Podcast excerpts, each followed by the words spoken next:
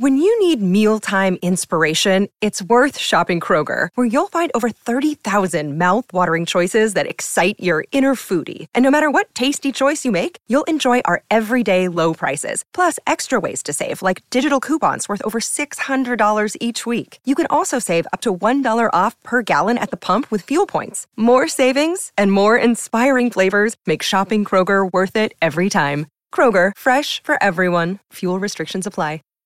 All right, let's get into it here on the Announcer Schedules podcast. Mike and Phil, and we are joined now from Gene Steratore.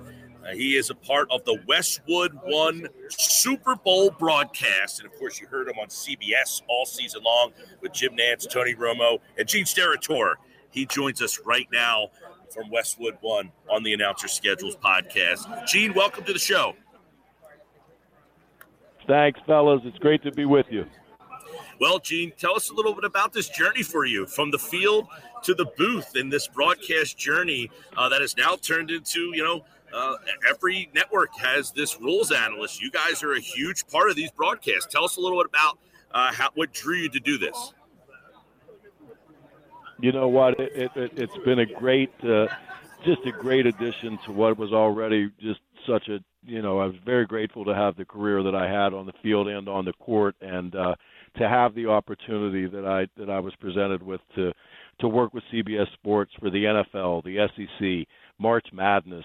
Uh, you know, they've given me an opportunity and a platform to uh, to speak to the country on something that I really did devote a, a good percentage of my personal life, uh, you know, to doing. And uh, and from this platform, and and hopefully, you know, educating and sometimes, you know, the general public uh, to that third team that's on the field and on the court. It's uh, it's it's an amazing uh, journey right now. I am I'm so grateful and and I really really enjoy the seat that I'm in because I don't have to run nearly as much as I used to do, and it's it's so much easier and so much more fun now to be able to talk about a play after I rewound it three or four times. So uh, I really enjoy the the place I'm at right now. Thanks so much for being with us, Gene. Could you tell us a little bit about the process and what happens behind the scenes as you're doing a game? I, it's my understanding that during the regular season, you're in a studio, maybe even working multiple games, and then you know come the playoffs and then the Super Bowl this weekend with Westwood One, you're actually in the booth. Can you tell us a little bit about that process and how that works? Sure. Yeah, I'd love to. Uh, yeah, you're right. Look, the one o'clock window and, and on a Sunday with CBS uh, there can be as many as five or six games occurring at the same time.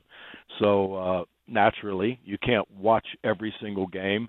We have talented people. They're either college officials or people that were around that officiating world monitoring each game individually. Uh, I have a, a pretty fair amount of television 80 inch screens that, that surround me in a studio that uh, that is broken into like four different televisions within one uh, so that hectic level of uh, of being able to be tuned in in your IFB to one game and listening to the announcers on that game so that you become relevant to it, but also with the all of the challenges that take place when you are dealing with with multiple games. I mean, when you really think about it, you know, in its granular sense, you know, you've got five games playing at one o'clock. That means that we have five different play-by-play announcers and color analysts. We have uh, 10 different team rosters if you've got to get the name of the player that's occurring. And then all of a sudden, which is what happens on every Sunday, you're watching one game personally, and in your ear you hear from someone who's watching another game in another city that says, "Hey, Gene, we have a challenge on a catch no catch in uh, in Kansas City," and immediately just to watch from a technological sense, those screens change, right? And now you're you just morphed into that stadium, that play, uh, you guys can appreciate it. You're on this side of the fence as far as entertainment is concerned. And then the buzz starts in your ear, and the air traffic controllers start to talk, and you know you have about 30 seconds or so to look at this play, uh, rewind, digest, uh, get ready to go, uh, get your countdown of five seconds. Is Gene ready? Is Gene ready? Yep, let's bring Gene in. Boom. Now you have about 10 to 15 seconds to hopefully – you know, break this play down, make reasonable sense of it, give your opinion on it, and then kind of wait to see what that referee is going to say based on how you broke it down, and and then bang, you could be leaving that play really quick when they close you out, and it happens frequently. To uh, I'm halfway through this conversation in in Kansas City, and uh, as soon as you clear, get the all clear, it's bam, you're in Pittsburgh. Gene, we have a roughing the passer play. Can you speak to the roughing the passer play quickly? After the next play, we, need you to speak between plays, which is about seven seconds, right? So that's the world, and uh, and then just to take it to the other level, if you think about March Madness and uh, games that throw, you know, the tip is at noon and the last tip might be at 10:30 at night, and there's only about 20 games in between. Uh, that is what I'm loving, really, from an officiating level, right? And that is this unpredictable.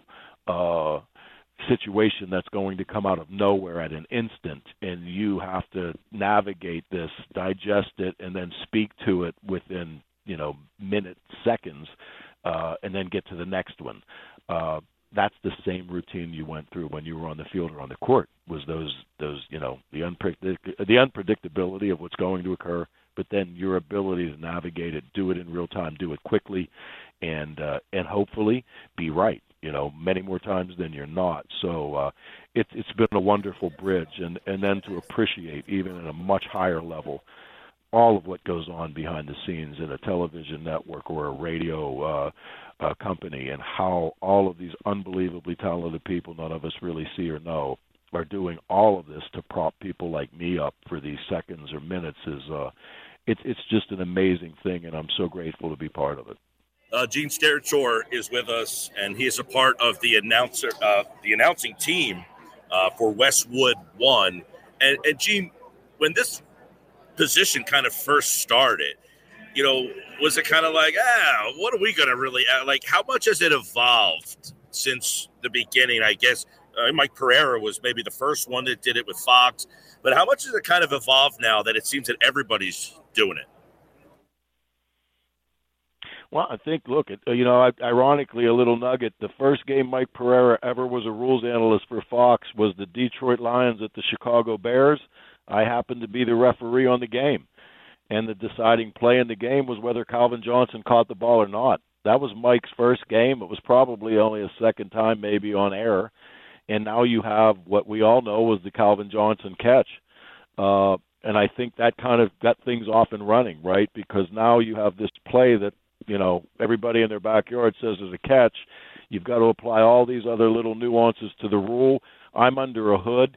Mike's being opened up on something that he hasn't done too many times and being kind of put on the spot as to what is Gene going to say about this play, right? And uh and now all of a sudden Mike comes to his conclusion and within seconds after Mike says he's he's going to rule this incomplete, he doesn't finish the process of the catch and now you click a microphone on seconds after and you say the same thing, I think at that moment in time, uh, networks, the public, or whomever the interest uh, occurred to, said, "Wow, that's that was pretty neat." I mean, he actually saw the same thing there on a play that a lot of us thought was different. Why is that? Now the interest peaked, and I think that evolution, and Mike gets credit for that from the seat that he took initially, and then naturally it's it's it's moving to this level and i think it's a good thing i don't think too much of us is is good just like too much of us in game contests isn't good right uh but the appreciation of athletic events even though officials know they're never going to be liked uh coaches players respect officials and appreciate the jobs they do. And I think the general public, is, as hard as it is for them at times, uh, hopefully as these continue to evolve, that appreciation takes place in some ways as well because that helps the game. It, it helps the game at, at small levels too.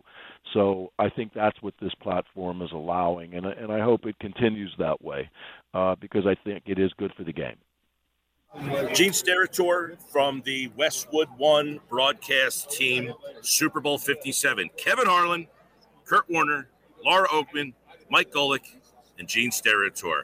Gene, thank you so much for being on the podcast. Thanks, Gene. Thank you, fellas. Have a great day. Awesome. What a behind the scenes look, Phil, at that position and how it's evolved. I mean, he went super in depth about the process of what his Sunday is like. That was awesome. Yeah, when you're doing multiple games at once, wow. You know, as far as keeping an eye on everything, knowing, like he said, the different announcers who he's going to be working with, not to mention, you know, the air traffic control piece of producers speaking in your ears and queuing you up and letting you know how much time you have, all these things. What a high wire act. And uh, I would imagine it simplifies a little bit when you when you're in the booth, you know, but those days that he has multiple games at once, that one o'clock window he was describing with the NFL, really impressive stuff.